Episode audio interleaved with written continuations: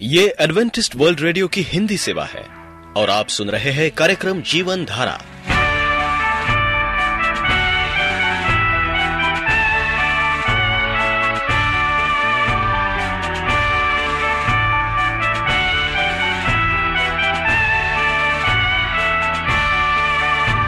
कार्यक्रम जीवन धारा सुनने वालों को मैं स्मिता और मैं अमित हमारा प्यार भरा नमस्कार।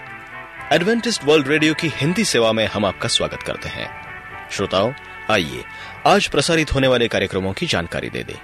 आज होगी पहले स्वास्थ्य चर्चा, इसके बाद एक गीत होगा और फिर कार्यक्रम के अंत में पवित्र बाइबल का संदेश। तो चलिए, स्वास्थ्य चर्चा सुनने से पहले सुनते हैं ये गीत।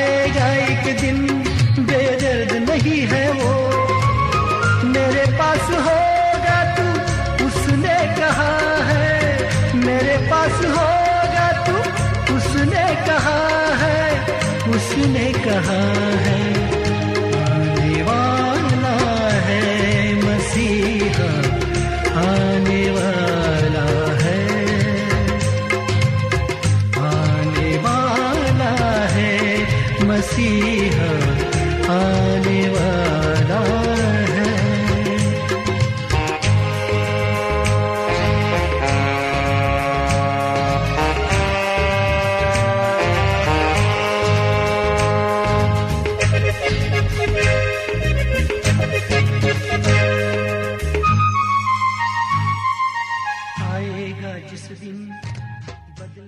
प्राकृतिक चिकित्सा एक ऐसी पद्धति है जिसके अंतर्गत रोग का निवारण और उसके कारणों के समाधान पर निर्भर करता है। यह एक औषधि रहित चिकित्सा की प्राकृतिक पद्धति है। शरीर की प्रतिरोधक क्षमता एवं पाँच प्राकृतिक तत्वों के मेल से इसको बनाया गया है। बहुत से लोगों की धारणा है कि प्राकृतिक चिकित्सा प्रणाली का उदय भारतीय चिकित्सा प्रणाली का ही प्रमाण है, परंतु ऐसा नहीं है। यह पश्चिमी देशों द्वारा खोजी गई प्रणाली है। इस प्रणाली के सूत्रधार थे फादर निप लुइस कुने, जिन्होंने जल द्वारा शरीर के विभिन्न रोगों की चिकित्सा को सर्वप्रथम जर्मनी में विकसित किया। यह 19वीं शताब्दी मध्य की बात है। अमेरिका के डॉक्टर आइजक जैनिन ने अपने शोधों से यह पाया कि दवाओं से अधिक शरीर के अपने प्रतिरोधक हर प्रकार की बीमारी से लड़ने की क्षमता रखते हैं। बस उन्हें वह शक्ति प्रदान करनी चाहिए जो प्रकृति ने उन्हें दी है और यह शक्ति शरीर प्राकृतिक से ही प्राप्त कर सकता है। उन्होंने पाया कि दवाओं का कुछ न कुछ विपरीत असर हमारे शरीर पर अवश्य होता है, क्योंकि प्राकृतिक चिकित्सा में शरीर अपनी क्षमता से रोगों का निवारण करता है। इस कारण शरीर की इस क्षमता को प्राकृतिक कहा है, जिसे जर्मन की डॉक्टर श्रीमती शील ने प्राकृतिक चिकित्सा नाम दिया यह प्रणाली भारत में सन अठारह सौ सतानवे में जर्मनी की जल चिकित्सा पद्धति के रूप में आई सन अठारह सौ सत्तानवे में ही डॉक्टर लुइस की पुस्तकें तेलुगु भाषा में अनुवादित की गईं। इसी कारण आंध्र प्रदेश में प्राकृतिक चिकित्सा केंद्र बने। शनय शनय कई संस्थाओं की स्थापना हुई, जो भारतीय के परिवेश में इस पद्धति को विकसित करके प्रस्तुत करने में सफल हुई। इस प्रकार यह प्रणाली संसार में सबसे कम आयु की है। प्राकृतिक औषधि क्या है? प्राकृतिक चिकित्सा एक साधारण सी बात नहीं, यह एक दार्शनिक आधार पर टिकी जीवन की वो राह है जो हमें दवाओं रहित स्वस्थ जीवन जीने का मार्ग दर्शाती है। कुछ आधारभूत सिद्धांत। स्वास्थ्य हर मनुष्य का जन्म सिद्ध अधिकार है। स्वास्थ्य हमारे द्वारा प्रकृति से तालमेल रखकर उसके नियमों का पालन करने से प्राप्त होता है। शरीर के समस्त रोगों का कारण प्रवृत्ति के नियमों को तोड़ना है। जिनमें पाँच तत्वों का संतुलन बिगड़ता है और शरीर आपदाओं से घिरता है।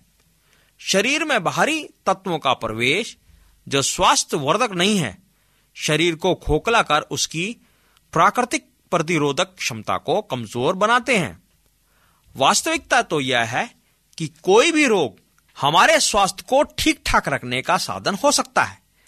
कारण है कि रोग के जीवाणुओं का प्रवेश ही शरीर को स्वस्थ रखने की दिशा में अग्रसर करता है। जब शरीर की गंध बीमारी का रूप धारण कर शरीर से दूर होती है, यह खराब प्रणाली को दुरुस्त करने का प्रकृति का अपना साधन है। शरीर में जीवाणुओं को परपने का अवसर तभी मिलता है जब हमारा शरीर स्वस्थ नहीं होता। वे उस माहौल में सरलतापूर्वक विभाजित होते हैं जहाँ उन्हें विभाजन के लिए सही वातावरण मिलता है। दूसरे शब्दों में, यदि शरीर किसी भी प्रकार से अस्वस्थ होगा तो उसमें जीवाणुओं को रोकने की क्षमता नहीं के बराबर होगी। प्रत्येक पुराना रोग ठीक होने में इसलिए समय लेता है कि रोग की अधिक उपस्थिति ने शरीर की प्रतिरोधक क्षमताओं को क्षीण कर दिया है। यदि अधिक औषधियों का विपरीत असर भी हो सकता है अधिक औषधियाँ शरीर को कमज़ोर बनाती हैं। यह विश्वास किया जाता है कि शरीर अपना अस्तित्व प्रकृति के पाँच तत्वों के द्वारा संभव मानता है।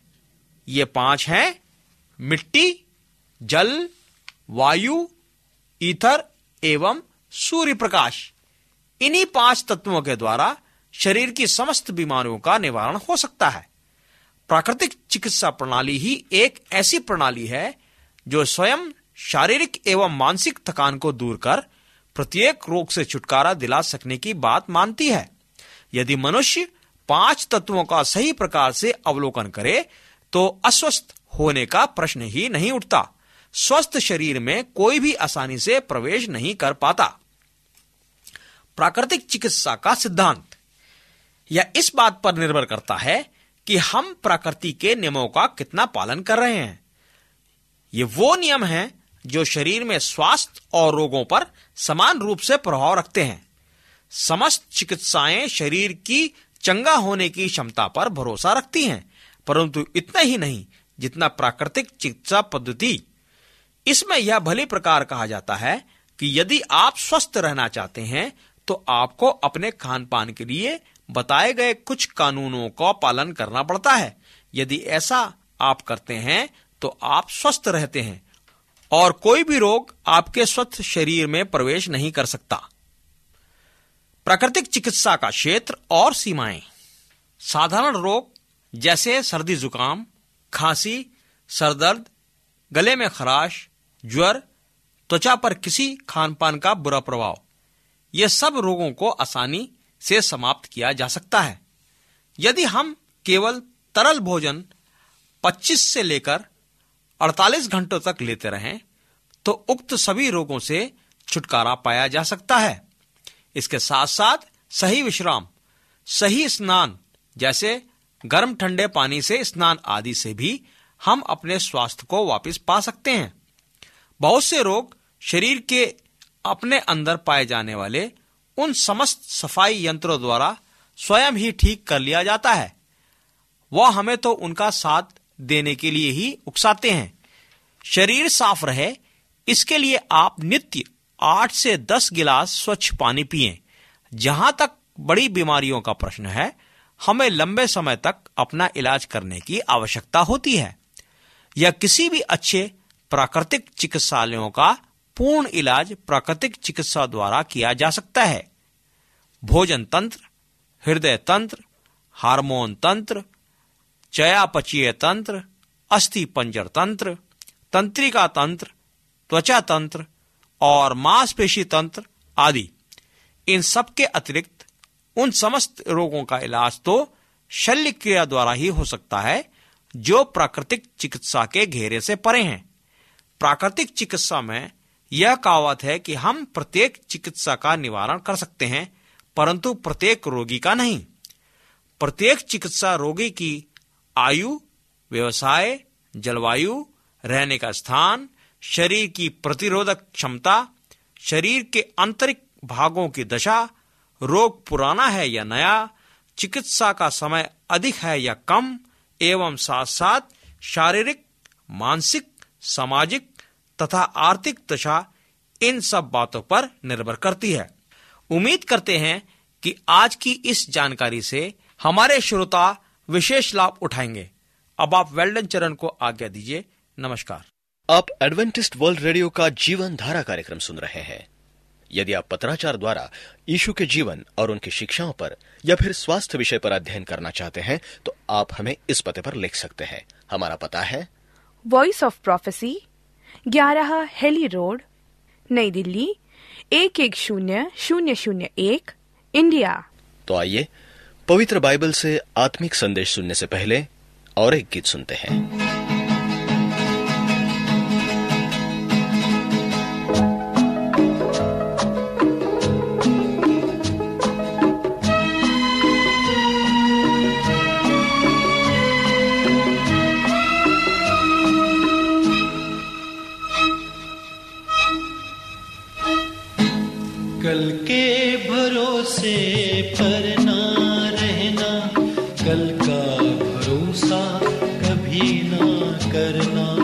कल क्या होगा? किसी ने न जाना, किसी ने न जाना। कल के भरोसे पर ना रहना, कल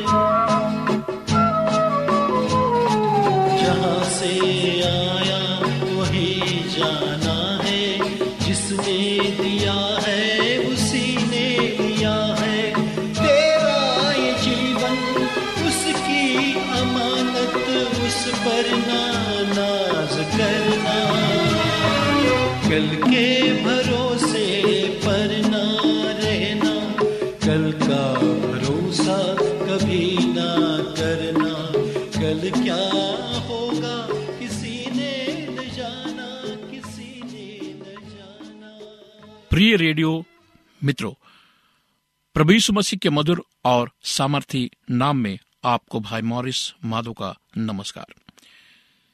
मित्रों, आज हम चर्चा करेंगे परमेश्वर की आज्ञा पालन के बारे में।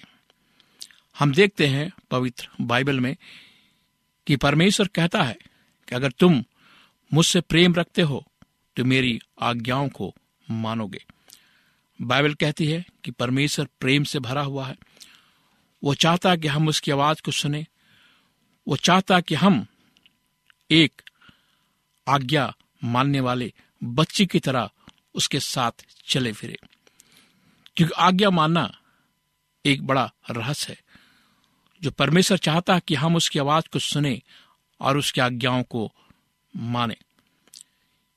परमेश्वर सृष्टि का सृजनहार है। लोगों को उसकी आज्ञा का पालन करना चाहिए। व्यवस्था विवरण चार पैतीस चालीस में लिखा है, ये सब कुछ तुझको दिखाया गया। इसलिए कि तू जान रखे कि यहुआ ही परमेश्वर है। उसको छोड़ और कोई है ही नहीं। आकाश में उसने तुझे अपनी वाणी सुनाई है कि तुझे शिक्षा दे।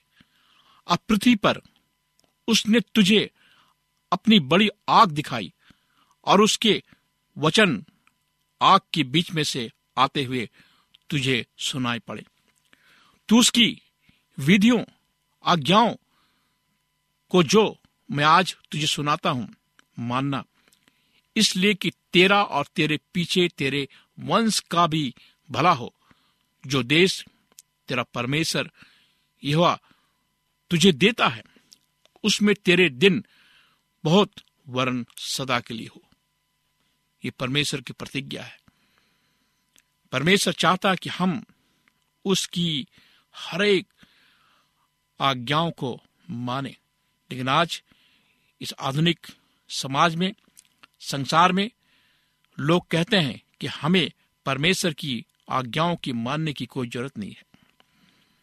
कुछ लोग कहते हैं कि प्रभु यीशु मसीह ने क्रूस पर अपना प्राण दिया और आज्ञा खत्म हो गई। लेकिन बाइबल में इसका कोई वर्णन नहीं है। प्रभु यीशु मसीह दस आज्ञा को तोड़ने के लिए नहीं मरा। क्या परमेश्वर खुद अपने कानून को बनाता है? और खुद तोड़ता है और उसे तोड़ने के लिए उसको मरने की ज़रूरत पड़े। मेरे दोस्तों, इस पर आप विचार करें। दस आज्ञा।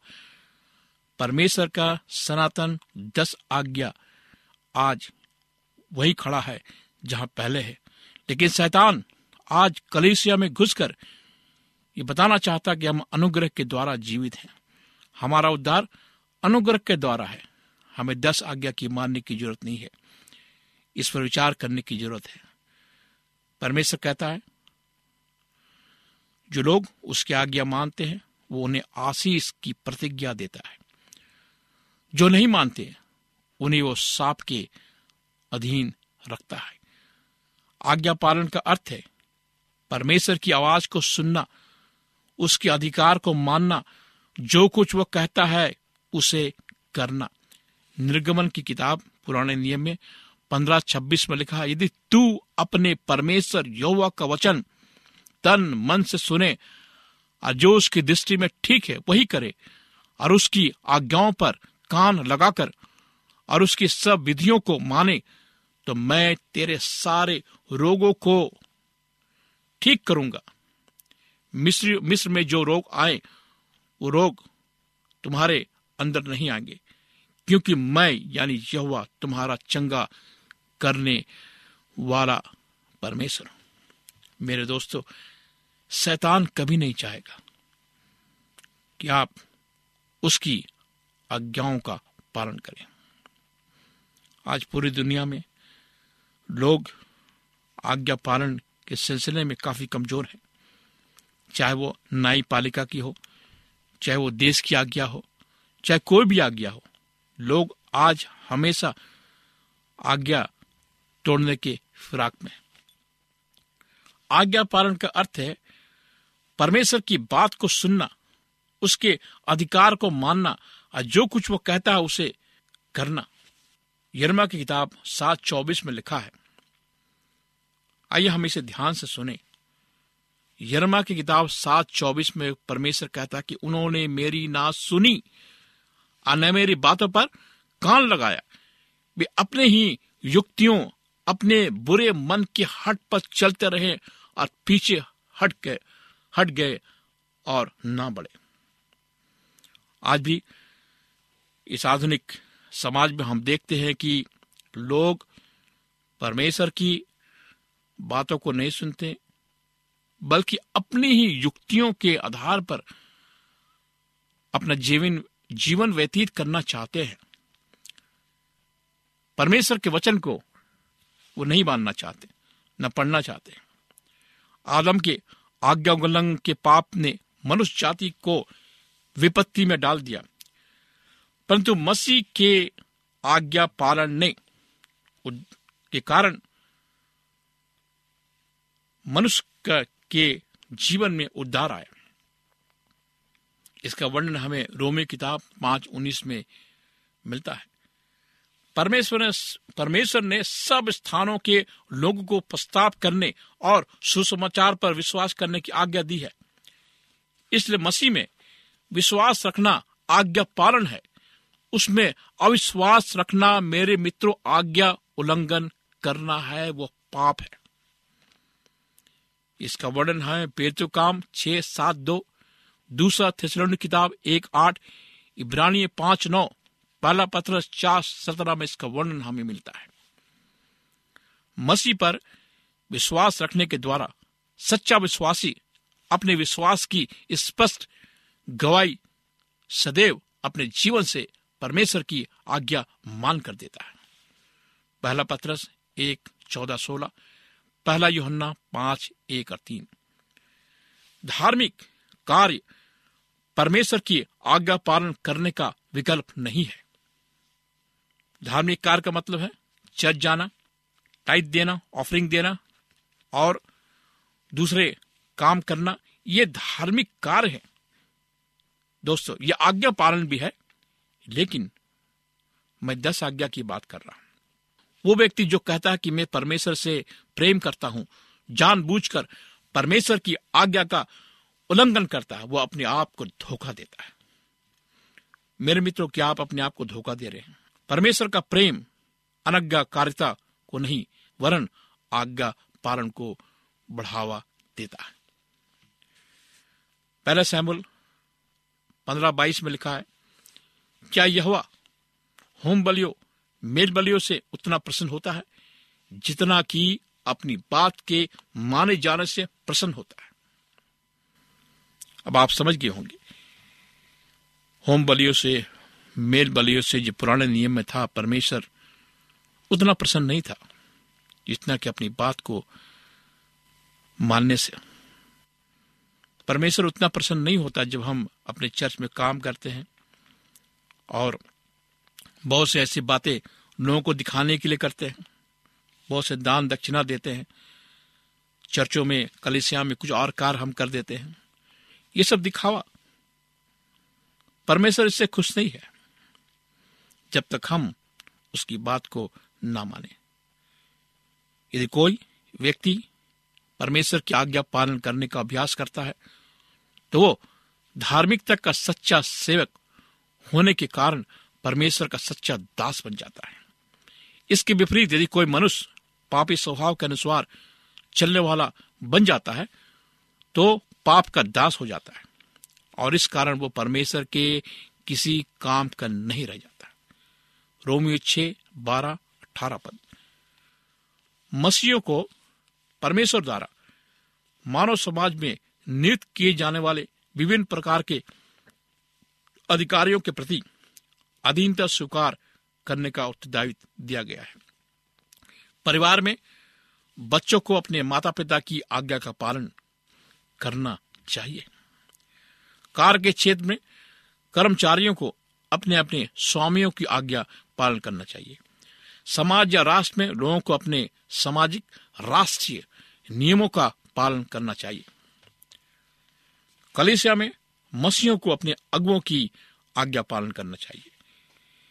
जीवन के किसी भी क्षेत्र में अधिकारी लोग कभी भी मसीहों से ऐसा करने को कह सकते हैं जो शिक्षा का विपरीत होता है, जिसे परमेश्वर ने अपने वचन में दी है। ऐसे मामले में मसीहों को मनुष्य नहीं, वरन परमेश्वर की आज्ञा का पालन करने के लिए तैयार रहना चाहिए, ताकि इसके परिणाम स्वरूप उन्हें हानि ही क्यों ना उठाना पड़े।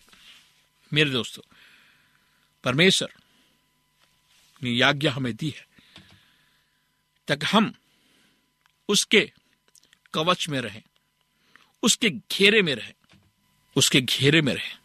उस घेरे से बाहर न जाए। एक कहानी है, एक पिता अपने पुत्र से कहता है कि तू घर से बाहर मत जाना, यही रहना। लेकिन उसका बेटा, जो छोटा था ना समझ था, अनजान था, पिता की आज्ञाओं का उल्लंघन करके घर से बाहर निकलता है। सड़क में और एक्सीडेंट में वो मारा जाता है। यही बात है। परमेश्वर चाहता कि हम उसके घेरे में रहें, उसकी आज्ञाओं में रहें ताकि हम पाप ना करें। और जो व्यक्ति पाप करता है, वो पाप का दास हो जाता है। क्या आप इस कार्यक्रम के माध्यम से ये विचार करें कि हम परमेश्वर की आज्ञाओं का पालन करेंगे? तो आइए हम प्रार्थना करें। महान, दयालु, जीवित परमेश्वर, आज हम तेरे पास आते हैं, अपने हर एक पापों को लेकर। हम प्रार्थना करते खुदावन अपने जीवन के लिए प्रभु, और सुनने वाले हर एक श्रोताओं के लिए जो इस कार्यक्रम को सुन रहे हैं प्रतिदा उन्हें बता कि परमेश्वर की आवाज़ को सुनो। परमेश्वर के वचन में लिखी गई आज्ञाओं को मानो। इससे परमेश्वर प्रसन्न होता है। ना कि तुम्हारे चंदों से। हम आज सुनने वाले श्रोताओं के जीवन को तेरे हाथ में सौंपते प्रभु, और इस प्रार्थना को बड़े विश्वास के साथ प्रभु यीशु मसीह के नाम से मांगते हैं, सुन ग्रहण कर मित्रों, आप हमें कभी भी किसी भी समय फ़ोन कर सकते हैं। अपनी समस्याओं को बता सकते हैं, अपने आंसुओं को बता सकते हैं। अपनी परेशानी को बता सकते हैं। आज समाज में शैतान को, शैतान ने नौकर जकड़ रखा है। मुझे फ़ोन करें, मैं आपके लिए प्रार्थना करूँगा। मेरा नंबर है नौ छ आठ नौ दो तीन एक सात शून्य दो। नौ छ आठ नौ दो तीन एक सात शून्य दो। मेरी ईमेल आईडी है Morris A W R at Gmail dot com. Morris M O R R I S A W R at Gmail dot com. आप हमारे कार्यक्रम को ऑनलाइन में भी सुन सकते हैं। हमारा पता है A W R Hindi Asia. A W R Hindi Asia. इस कार्यक्रम को सुनने के लिए आपका धन्यवाद। परमेश्वर आपको आशीष दे। श्रोताओं हम उम्मीद करते हैं कि आपको आज का ये कार्यक्रम पसंद आया होगा। यदि आपका कोई प्रश्न या सुझाव हो तो हमें अवश्य लिखिए। हमें आपके पत्रों का इंतज़ार रहेगा। हमारा पता है कार्यक्रम Jeevan Dhara Adventist world radio post box सत्रह पुणे चार एक एक शून्य शून्य एक महाराष्ट्र इंडिया। पता एक बार फिर नोट कर ले कार्यक्रम Jeevan Dhara Adventist world radio post box सत्रह पुणे चार एक एक शून्य शून्य एक महाराष्ट्र इंडिया। और अब हमारा समय यहीं पर समाप्त होता है। इसी समय इसी मीटर बैंड पर आपसे फिर भेंट होगी। तब तक के लिए मैं स्मिता और मैं अमित हमें आज्ञा दीजिए। प्रभु आपको आशीष दे।